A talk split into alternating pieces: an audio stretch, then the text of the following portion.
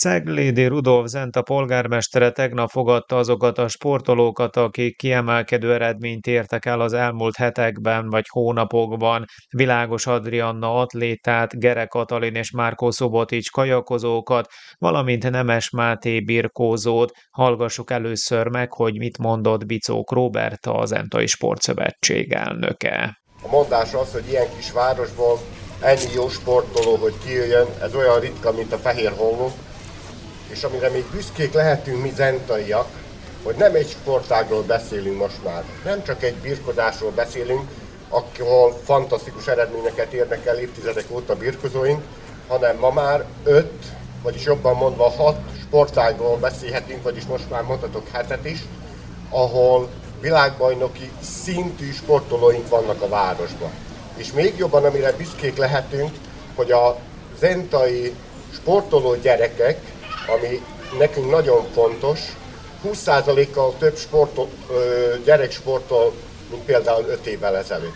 És erre én úgy gondolom, hogy az egész város, a szülők, pláne a szülők, akik hozzájárulnak a legnagyobb mértékben, hogy ezek a gyerekek sportolni járjanak, nagyon büszkék lehetünk. És én nagyon büszke vagyok erre a városra, hogy ilyen gyerekek nevelednek ki belőlünk.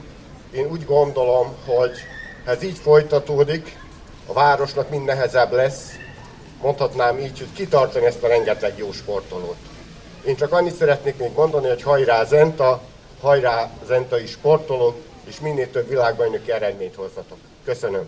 Világos Adrianna kisegyesi származású, a fiatal atléta azért volt jelen az eseményen, mert az Entai klub tagja. Idén a 20 éven aluliak mezőnyében világbajnoki aranyérmes, a felnőttek között pedig Európa bajnoki ezüstérmes volt gerejhajításban. Számomra egy nagyon jó és szép év volt a karrierem eddigi legjobbja fő cél a junior világbajnokság volt, ahol az aranyérmet mentem megvédeni, szóval végül sikerült is. És a Müncheni Európa bajnokság az első nagy nemzetközi felnőtt versenyem volt a másik nagy kihívás, és végül nem vártam, elhoztam az ezüstérmet, és tehát nagyon boldog és elégedett vagyok, és köszönetet szeretnék mondani az edzőnek és mindenkinek, aki mellettem állt ezen az úton. És hát ami a sportfilozófiámat illet és a fiataloknak üzennék az az, hogy igazából csak élvezzék a sportot, és igazából nem az eredmény számít, hanem a folyamat, hogy élvezzék közben.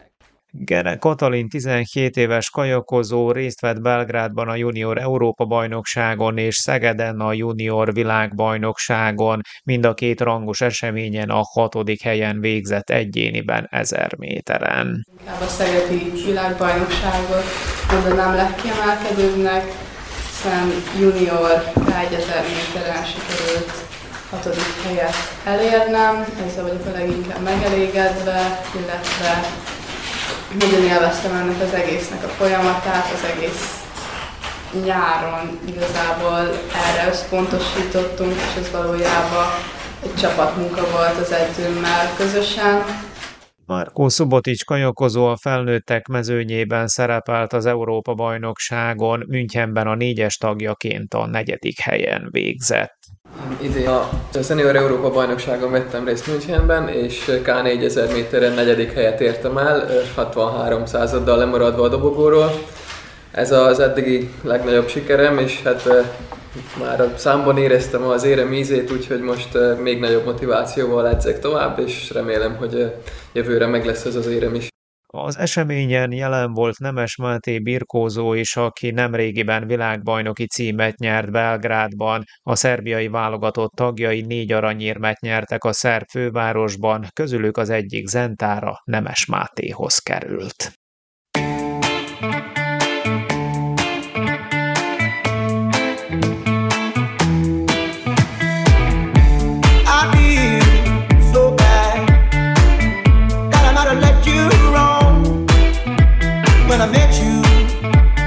So in love.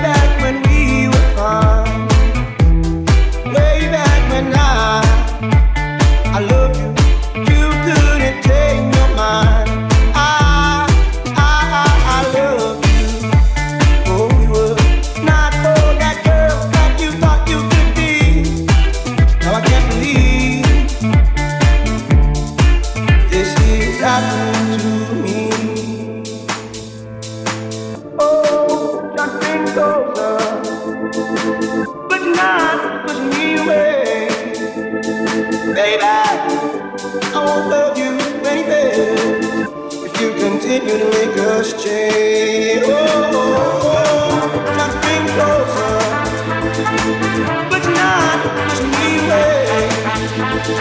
Baby, I won't love baby, if you continue to make us change.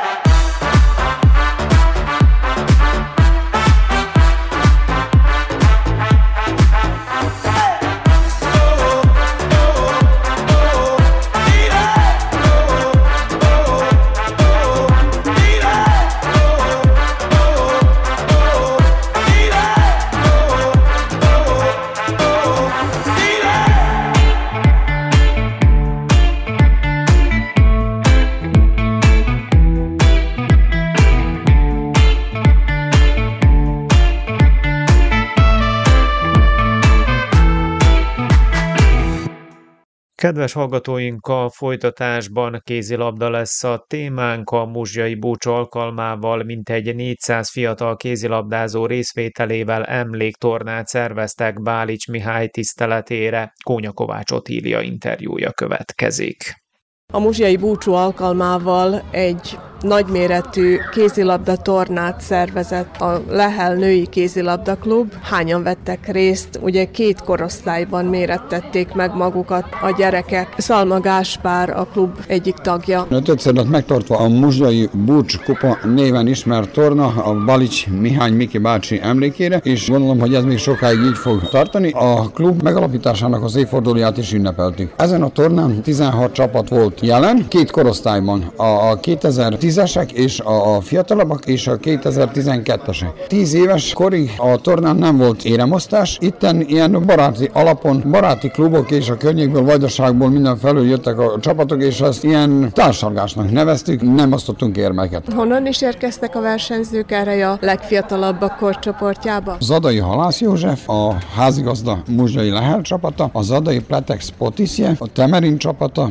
Debellács, Szrepaja, Jabuka és Elemér. Ami a 12 éves csoportot illeti, itten a házigazda Muzsja szerepelt, Dolovó, Elemér, Jabuka, Szercsernye, Szécsány, Debellács és Lacsárek. Itt ebben a korosztályban volt éremosztás. Örömömre és a muzsai lakosság örömére a Lehel csapata szerezte meg az első helyet, mondhatom, hogy fölényesen és nagy eredménykülönbséggel nyertük meg a döntőt is. A döntőben megvártuk a Dolovó csapatát, aki velünk együtt a Vajdasági Ligában szerepel szerepel. És egy csoportban is vagyunk. Ez jó torna volt, és megpróbáltuk itt megméretni magunkat, hogy milyen csapatok várnak a bajnokságban bennünket. Az első helyen mondom a hazai házigazda Lehel csapata végezett, a másodikon a Dolovó, a harmadikat pedig az Elemér csapata szerezte meg. Ezt a tornát kihasználtuk, hogy mind ahogy mondom, megméretkezzünk az csapatokkal, mert most indul az őszi szezon, az őszi bajnokság, ahol négy csoportban vannak elosztva a csapatok. Tavaly bejutottunk a Vajdasági első ligába, a legerősebb rangba. Ez decemberig van egy ilyen selejtező, és utána következik ez a torna. Tavaly az ötödik helyen végeztünk Vajdaságban, most a mércét kicsit magasabbra akarjuk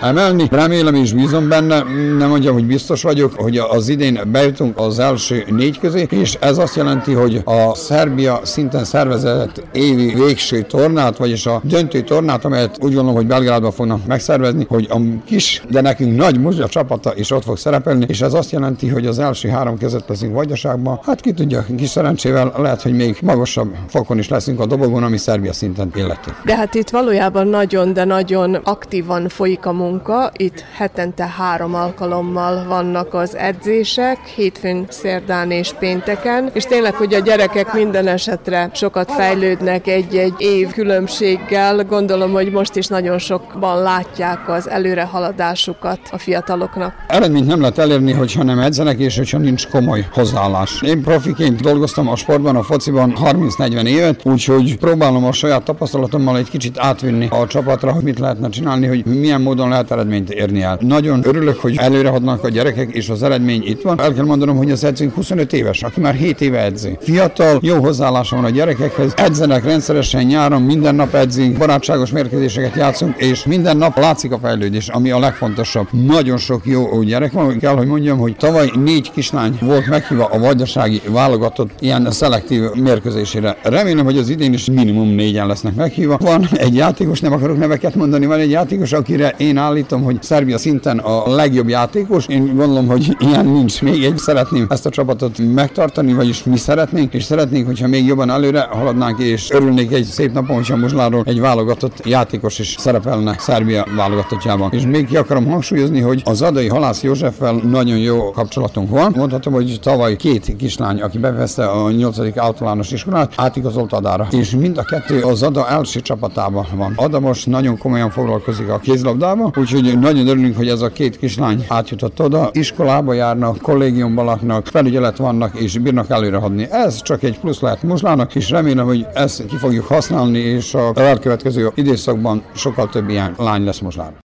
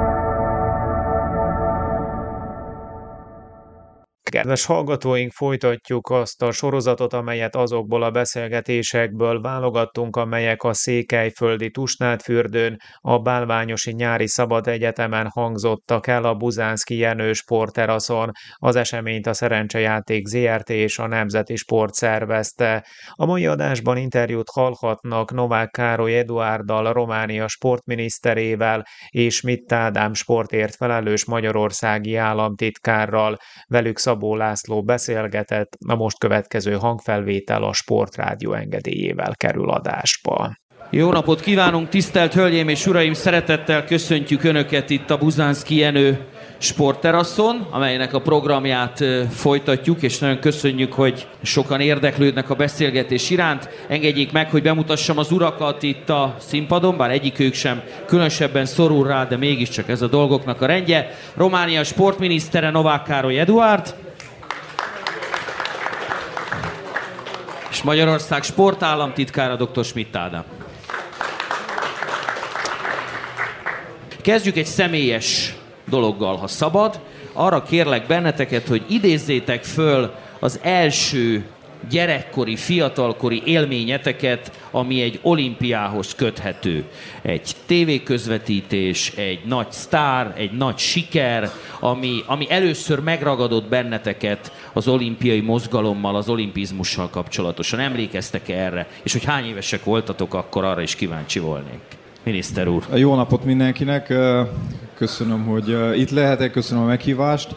Nekem ne, elég nehéz, mivel hogy amikor én gyerek voltam, akkor nem igazán volt tévéközvetítés. Emlékszek a, a szombat reggeli 10 órás rajzfilmekre.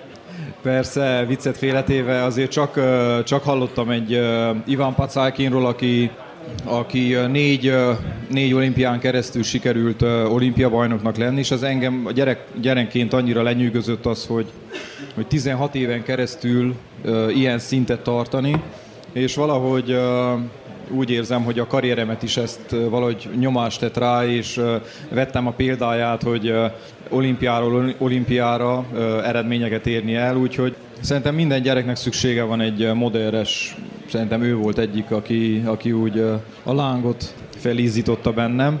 De ugyanakkor nem olimpiáról beszélve, hát ott volt édesapám, aki atléta volt, és volt három érme, és mindig abba igyekeztem, hogy több érmet nyerjek, mint ő. Ez sikerült is egyébként. Kicsivel Igen. megelőzte. Ádám, államtitkár úr? Tisztelettel köszöntök én is mindenkit. Hát én egyből visszaélnék a lehetőségem, nekem kettő ilyen élmény is van, amit szívesen megosztanék. Az egyik a Szőuli olimpia idején én 8 éves voltam, és akkor még a szülői nyomás hatására nekem a iskolán kívül minden szabad percem a medencében zajlott, mert úszóedzésekre jártam a Hajós Alfred úszodába, és 8 évesen, ami egészen elképesztő élmény volt, és a mai napig nem csak azért, mert sokszor vissza is nézi az ember, hogy Vitrai úr közvetített Egerszei Krisztina 200 hátas olimpiai bajnoki győzelmét, de hogy talán az az életkép is sokak előtt megvan, hogy a dobogó tetején állt, és a második, harmadik helyen álló két NDK-s úszóval akkor volt egy szinten, amikor a dobogó legtetején volt. Nekem ez egyik ilyen, ami meghatározta akkor is a mindennapjaimat, és azóta is élénken él bennem. A másik ilyen élmény, csak röviden igyekszem elmondani, nagyon hosszan is tudnám. Én nagyon nem szerettem volna már úszni, akkor az volt a családi döntés, hogy akkor mindenképpen labdásportot szerettem volna űzni, akkor vízilabda. De a vízilabda is úgy kezdődött, hogy két éven keresztül, mert nagyon sokan csatlakoztak olyanok hozzánk, akik nem tudtak úszni, ezért tulajdonképpen folytatódott a úszóedzéseknek a sokasága, és akkor már elhatároztam, hogy én egyszer kosárlabdázó szeretnék lenni. Sajnos elütött áprilisban az autó, széttört a lábam, és nagyon el voltam keseredve, meg kellett műteni, összecsavarozni, és annyira el voltam keseredve, amikor műtőbe toltak be, hogy édesapám meg édesem nem voltunk különösebben jó módú család, de odahajoltak az ágy fölé, és mondták, hogy ha ezt most túlélem, meg felépülök, akkor elvisznek Barcelonába az olimpiára. Fölépültem, és ki is jutottam Barcelonába az olimpiára, ott voltam először ott volt lehetőségem először élőben megcsodálni, hogy ez egy milyen sportrendezvény.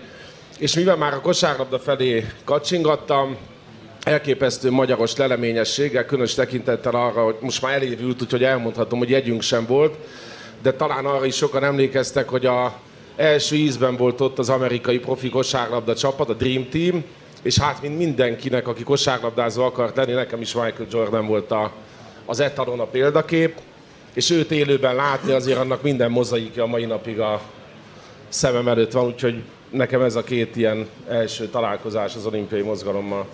Szuper élmények, tök jó, és logikus mindegyikből, hogy közel visz benneteket, vagy közel vitt benneteket a, a sporthoz. Most így sportvezetőként már mennyi időtök van sportolni, mennyire tartjátok fontosnak a, a fizikai karbantartást, a testeteknek, a, meg a szellemeteknek a karbantartását, mennyi időtök, alkalmatok van arra, hogy még mindig mozogjatok. Edu, a te esetetekben ez, hogy mondjam, még a versenyzést is jelentheti adott esetben. Hát most be kell valljam, hogy uh, tavaly szeptembertől az olimpia után nem nagyon sportoltam. Vagy úgy éreztem, hogy uh, 30 valahány év után kicsi szüksége van a szervezetemnek megpihenjen és ne nézzem mindig minden étkezéskor, hogy mit szabad és mit nem, és mit ihatok és mit nem, és úgy tovább, mert valahogy a profi sportélet az ilyen persze, amikor benne vagy és megvan a célod, akkor egyszerű, mert az jön automatikusan, de mikor uh, így kiszállsz ebből, a, ebből az életből, akkor jössz rá, hogy lényegében egy profi sportolónak azért milyen kemény élete van, hogy egész 24 óra, 24 óra mindenre oda kell figyelni, és minden fontos. Úgyhogy kicsit így elengedtem az egészet, mivel hogy hát ez egy új kihívás számomra miniszternek lenni, és a, Persze a célom az, hogy a román sportot olyan utakra irányítsam, ahol újra sikeres, és a gyerekek újra látnak egy esélyt, hogy az álmaikat tudják teljesíteni. Szóval kicsit ez félre van téve, és azt mondtam magamnak, hogy majd évvégén eldöntöm, hogy akkor még esetleg Párizs 2024-et bevállalom-e, vagy nem.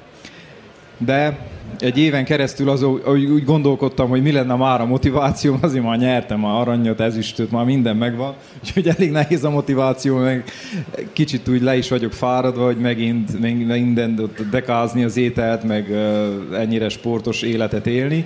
De valamelyik nap, ezt el kell áruljam, ez, ez premier, valamelyik nap kimentem bringázni, persze Bukarest az egy nem egy bringás barát város, ezt, ezt kell tudni, és egyszer csak úgy eszembe jutott egy pillanat, mikor uh, megnyertem az ezüstöt most uh, Tokióba, és a családdal otthon, uh, családdal így uh, live voltunk, ugye, hogy uh, a verseny után. És így az a kép jutott eszembe, hogy a gyerekeim, az már nagyok, 18, 16 és 15, hogy milyen boldogak voltak.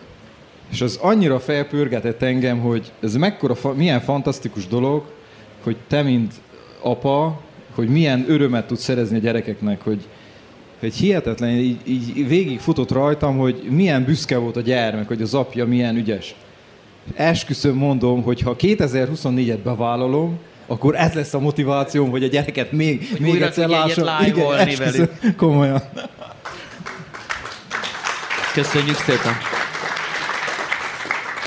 Ádám, nem olyan rég láttam egy posztodat, ahol, ahol kosárlabdáztál, úgyhogy gondolom, hogy ez megmaradt a, a, az, hogy folyamatosan edzésben vagy, vagy játékban vagy.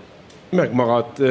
Én nem értem el olyan sikereket, mint mondjuk a feleségem a sportkarrierben, vagy mint miniszter úr, de azt biztosan tudom mondani, és itt hallottam két előadással ezelőtt, hogy, hogy miért kell a gyerekeknek sportolni, és hogy én miért tartom ezt rendkívül fontosnak. A saját példám is ezt mutatja, hogy, hogy én azt biztosan kaptam a sporttól, 18 éves koromban azt megelőzem fél évvel a szüleim úgy döntöttek, hogy nem csinálhatom hivatásszerűen, és az egyetemre kell mennem, de az biztosan megkaptam a sporttól, hogy a mai napig igényem van arra, egy belső készítésem van arra, hogy valahonnan csípjek le a napomból annyi időt, hogy a épp testben, épp lélek, tehát hogy valamennyire a fizikumot is igyekezzek karban tartani, ráadásul miniszter úr is egész jól mutat, tehát azt az, az rosszul néz ki, hogyha egy sportállamtitkár elhagyja magát és vállalhatatlan külsővel bír.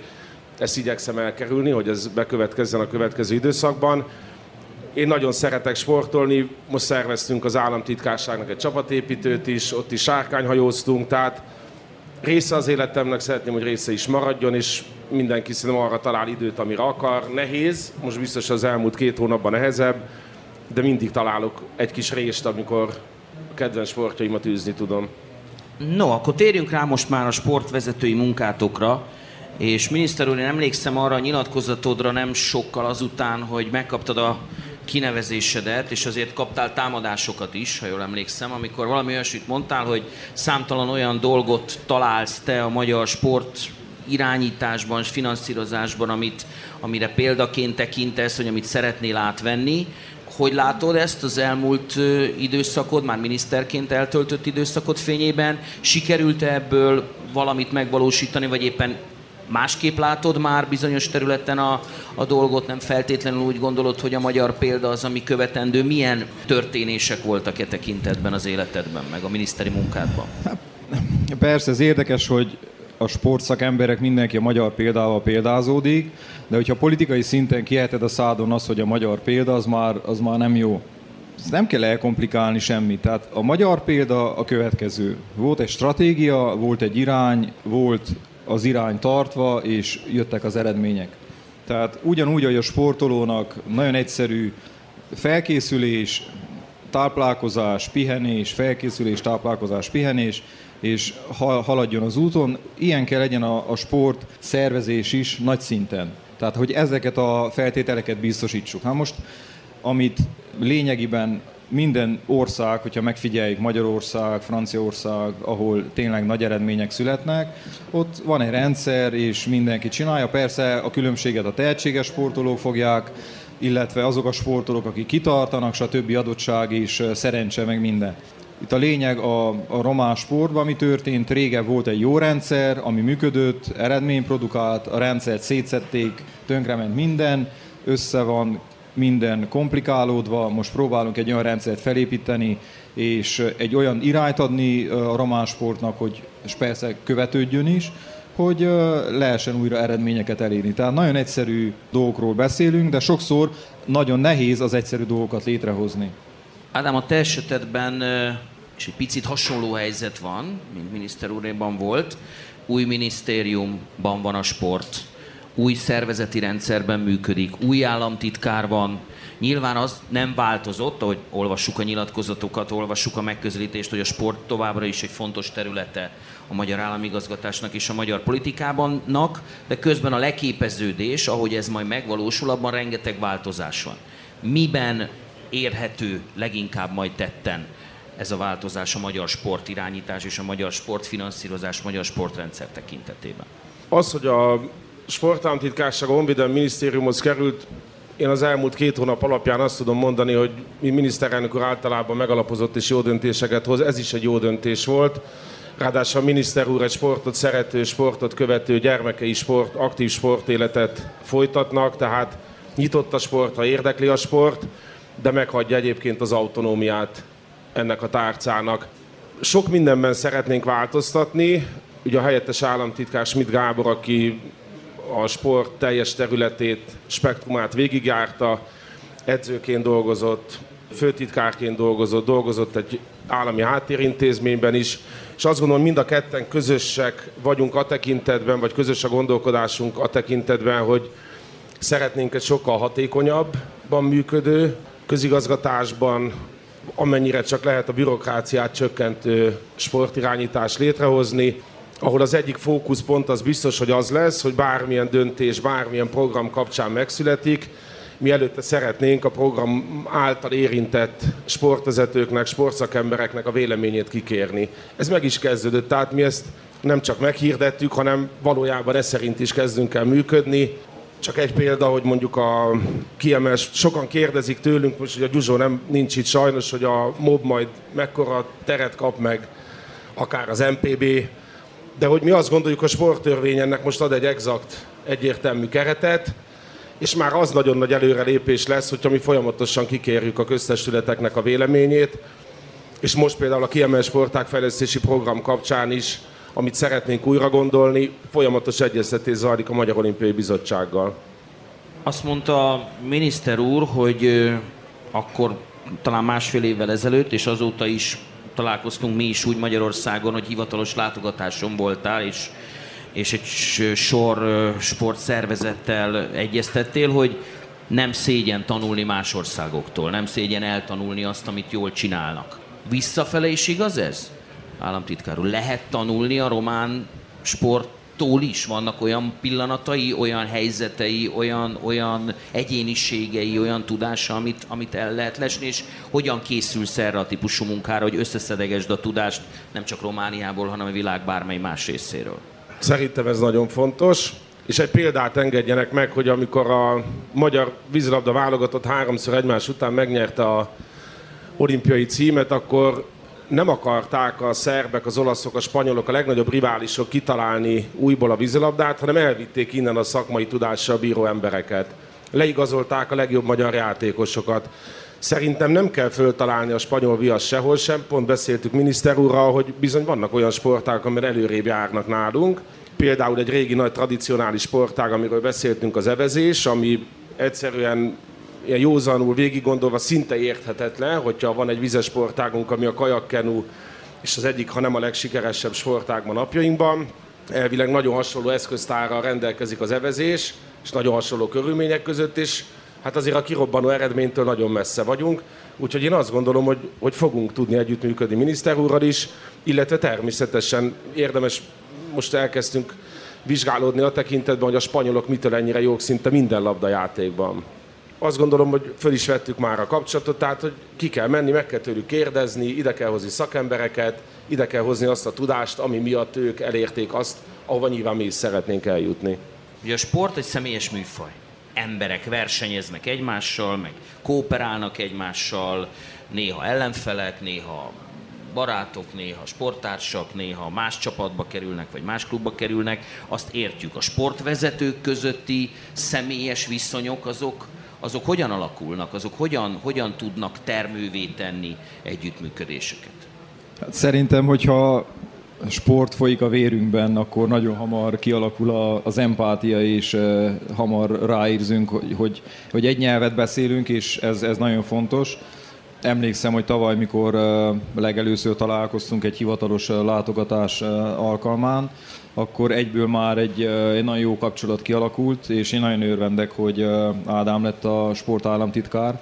Nagyon komoly terveim vannak a, a, e, ezzel a kapcsolattal, a, a magyar-román sport kapcsolatépítéssel, mivel hogy azt, szeret, azt, azt, azt tudom, hogy nem vagyunk se Nagy-Britannia, se Franciaország, két kisebb állam vagyunk, aki egymást segítsük és egymást támogatjuk, akkor bizonyos sportokban nagyon fel, fel lehet fejlődni, mert Magyarországnak, Romániának is vannak olyan szakemberei, olyan sportágai, mert egyik a másikat tudja segíteni, és bárcsak az élem táblázaton egy olimpián Magyarország legyen első, mi legyünk második, és akkor biztos, hogy nem fogunk, nem fogunk összeveszni. Aláírjuk.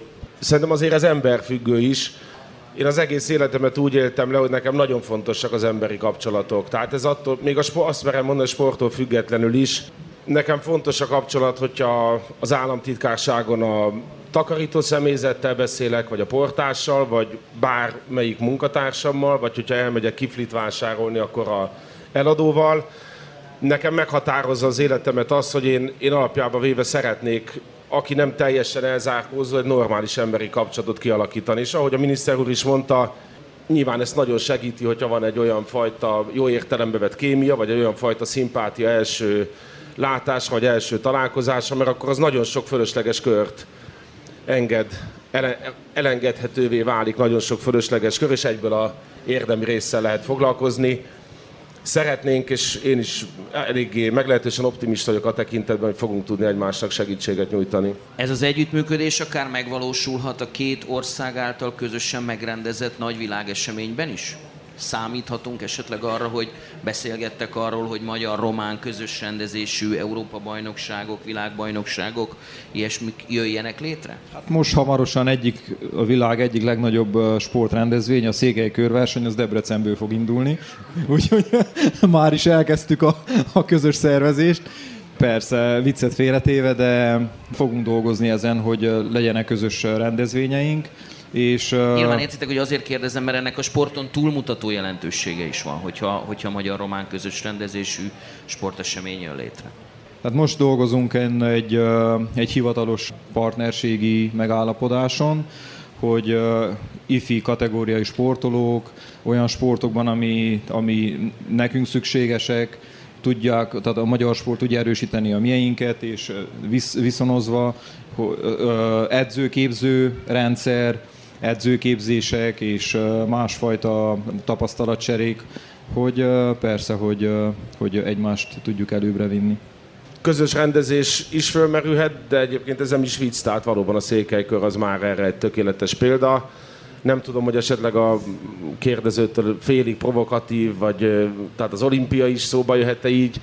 Tehát én azt gondolom, hogy, hogy mindenképpen jó dolog az, hogyha egy szomszédos ország, és a másik, amiről sokszor beszéltünk Eduárddal, hogy, hogy a sport az felülemelkedik a politikán. Tehát én azt gondolom, hogy, hogy egyikünknek se kell ebbe a politikát szervesen belevinni, sőt, nekünk egy célunk van, ő elsőlegesen nyilván az itteni sportot, mi a magyarországi sportot szeretnénk fejleszteni. És azt gondolom, hogy ha mi jól működünk együtt, annak az elsőleges haszonévezője a sport lesz, ami meg a célunk. Ha már te hoztad szóba az olimpiát, akkor eh, volt egy érdekes, nem is érdekes, izgalmas mondatod, nem olyan régen, talán a bemutatkozó sajtótájékoztatódon, ahol rákérdeztek arra, hogy készen áll-e Budapest arra, hogy olimpiát rendezzen, és azt mondtad, hogy sportvezetőként hát nem is mondhatnál mást, mint hogy, mint hogy természetesen nem tudom, a román terveket, hogy egyszer valamikor Bukarest is akarna, Románia is akarna olimpiát szervezni, vagy vendégül látni, de Bukarest, a román sport az örülne egy budapesti olimpiának? Azt ő annak látná, olimpiának, paralimpiának, annak látná, mint ami az ő esélyeit növeli, vagy, vagy az ő, ő, bocsánat, az ő, ő lehetőségeit növeli, vagy éppen annak látná, hogy ne legyen Budapesten, meg nem lesz egy jó darabig Bukarestben. Szerintem nem. Szerintem ez, ez már egy teljesen más szintről beszélünk, mikor olimpiáról beszélünk, egy, egy hát ugye a leg, leg, legnagyobb sportrendezvényről beszélünk, akik ezt ki tudja vívni magának, az, az éljen vele, és ez szerintem ez kölcsönös tisztelet, ki kell küzdeni, nem adják ingyen.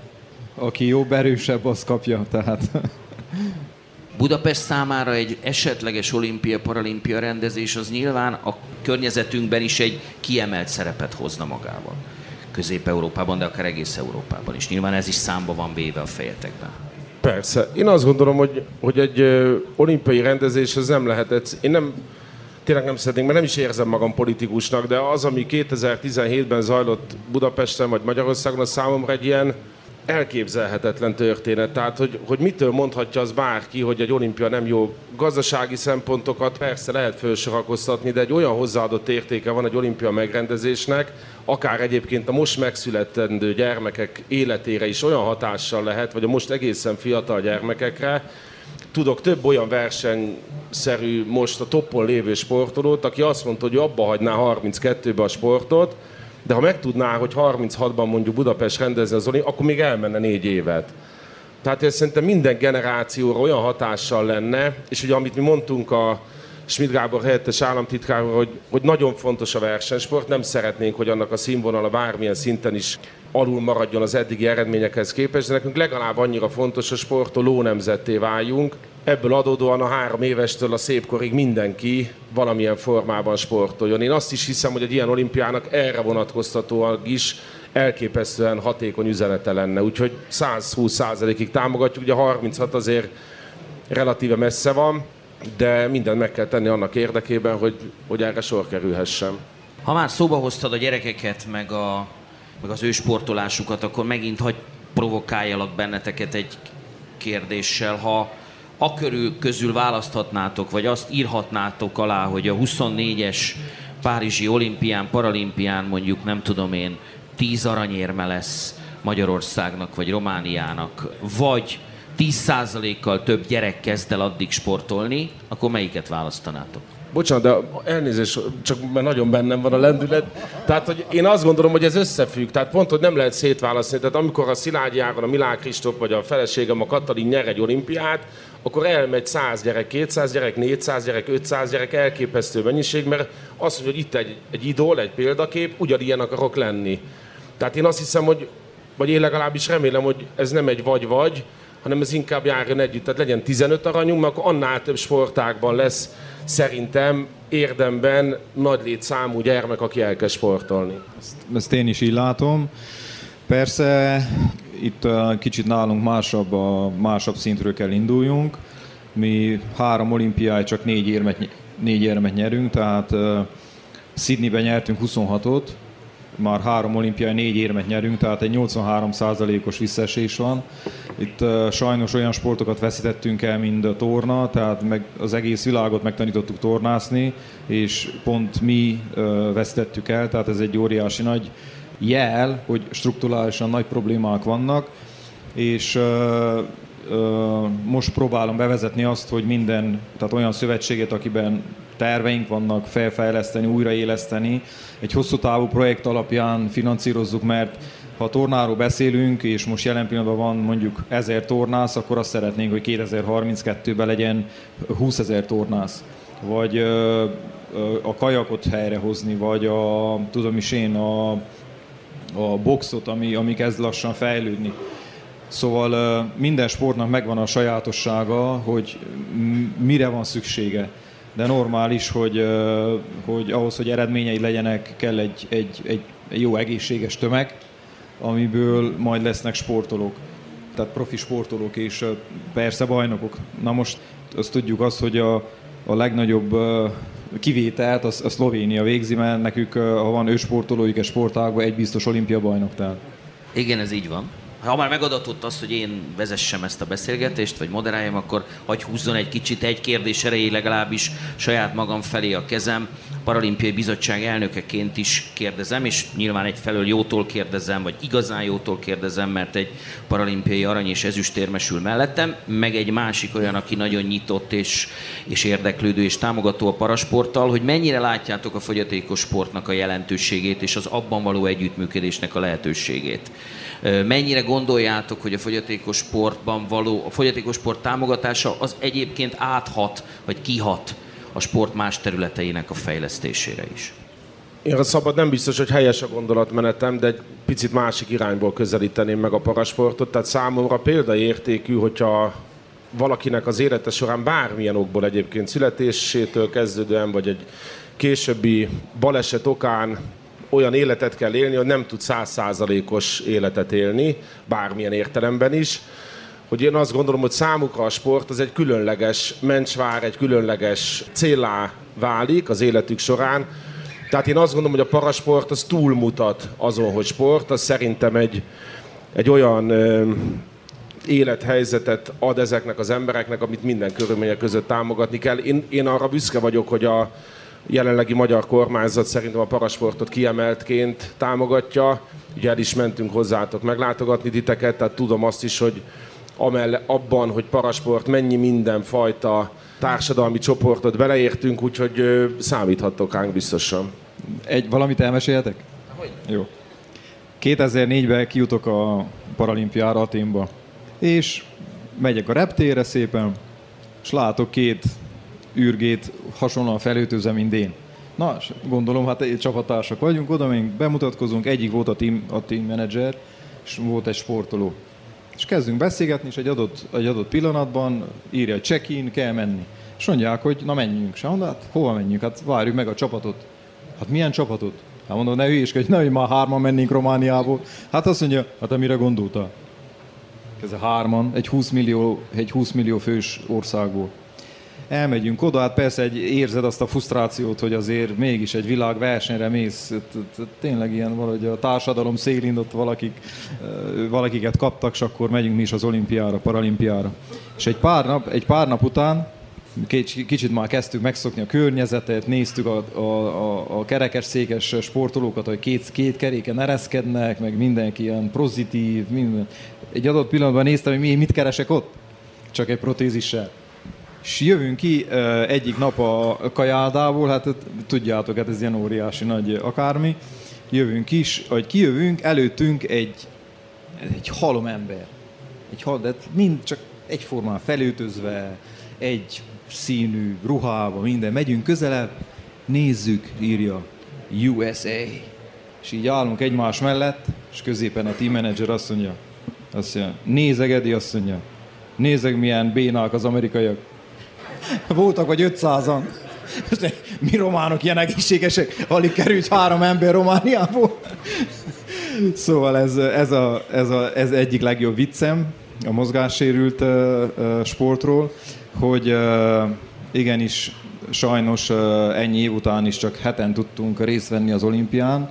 Tehát itt lényegesen a román paralimpiai sportban az a probléma, hogy rengeteg, de rengeteg uh, sportbázisba nem tudnak bemenni, nem tudnak egyszerűen edzeni, tehát két éve, másfél éve azon dolgozunk a minisztériumban, hogy ezeket a sportbázisokat tudjuk minél elérhetőbbé tenni a mozgássérültek számára, és rásóztam a, a sportszövetségek nyakára kötelező, kötelező aktivitásként, hogy bizonyos pénzösszeget el kell költ, költsenek a mozgássérült sport fejlesztésre, minden szövetségnek kell legyen dedikált mozgássérült szakembere, és kezdjük el valahogy fejleszteni, mert ez, ez már tényleg frusztráló, hogy egy ekkora országból csak hét ember vánszorog egy olimpiára, ahol amiből ketten, egyik egy ezüst, egy bronzérmet hozunk. Tehát értjük. Ez te esetedben kihagyhatatlan, hogy rákérdezzek erre a bizonyos 40%-os tervedre, amivel kapcsolatosan nem kevés, nem kevés megkeresést kaptál. Ugye arról van szó, hogy azt szeretnéd elérni, hogy a román sportklubokban legalább 40% az hazai sportoló legyen. Mi most ezzel a helyzet, mi ennek a fogadtatása, mi ennek a visszhangja, hogyan látod, hogy ez mennyire, mennyire elérhető, mennyire megvalósítható? Hát ez most nem kell nagy sportszakember lenni, hogy lássad, hogy a, a, a foci hova került, a kézilabda is eltűnt, minden csapasport szinte már semmilyen eredmény nem érnek el, ha teli van külföldivel, ha nincs, külföld, tehát uh, ilyen Európa ligába, se nemzetközi tornákon se tudnak már eredményeket elérni. Egyszerűen alaptörvény az, hogy a sportoló ahhoz, hogy eredményt érjen el, kell játszodjon, kell sportoljon, kell versenyezzen. A lényeg az, hogy a sportolóink játszodjanak. Tehát ha képes egy válogatott edző 6 vagy 9 kézilabda játékost a padon tartani, és a saját csapatába a francia válogatott lány csapatot, játékosokat játszatatni, és amikor elmész válogatott meccsekre, semmi eredmény nincs, hát akkor normális, hogy valami, valamilyen féleképpen kell valamilyen változást hozni. Persze hát ez, ez pont abból alakult ki, hogy lényegében a román sportot 30 éven keresztül senki nem vezette. Tehát mindenki, polgármesteri hivatalok, klubok, mindenki azt csinálta, amit akar kell egy irány. És akkor, mikor kiadtam ezt a rendeletet, mert próbáltuk már egy éve tartanak, másfél éve tartanak a tárgyalások a szövetségekkel, akkor mindenki felkapta fejét, hogy hoppá, létezik a sportminisztérium. Hát már ideje volt, meg tudjátok. Na most a, a 40% az ott van, érvényes, szerintem azon kívül, hogy egy páran eleinte vagy média, akármilyen érdekből kiléptek és mellé szóltak, de 80%-ban pozitív, és akarják, és mindenki tudja, hogy ez egy jó döntés. Na most megyünk előre. Hölgyeim és uraim, nagyon szépen köszönöm, hogy eljöttek, meghallgattak bennünket. Románia sportminisztere Novák Károly Eduard. És Magyarország sportállamtitkára dr. Schmidt Ádám. Köszönjük szépen, hogy itt voltatok. Az elhangzott beszélgetés a Székelyföldi Tusnádfürdőn a Bálványosi Nyári Szabad Egyetemen készült. A kollégák nevében is Törőcsik Nagy Tamás köszöni meg a figyelmet, ha tehetik, maradjanak velünk.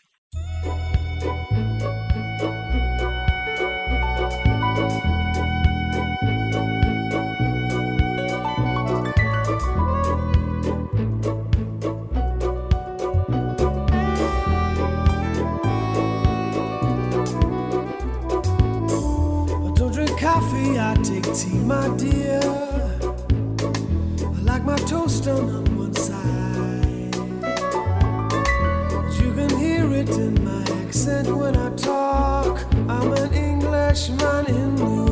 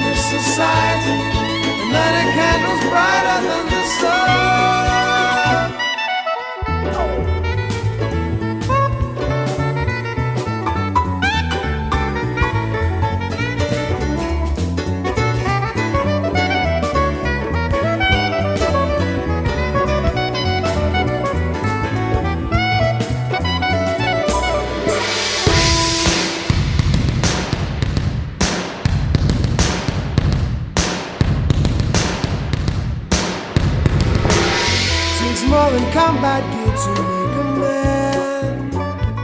It takes more than a license for a gun. Confront your enemies, avoid them when you can. A gentleman will walk but never run. The manners make of manners, someone says.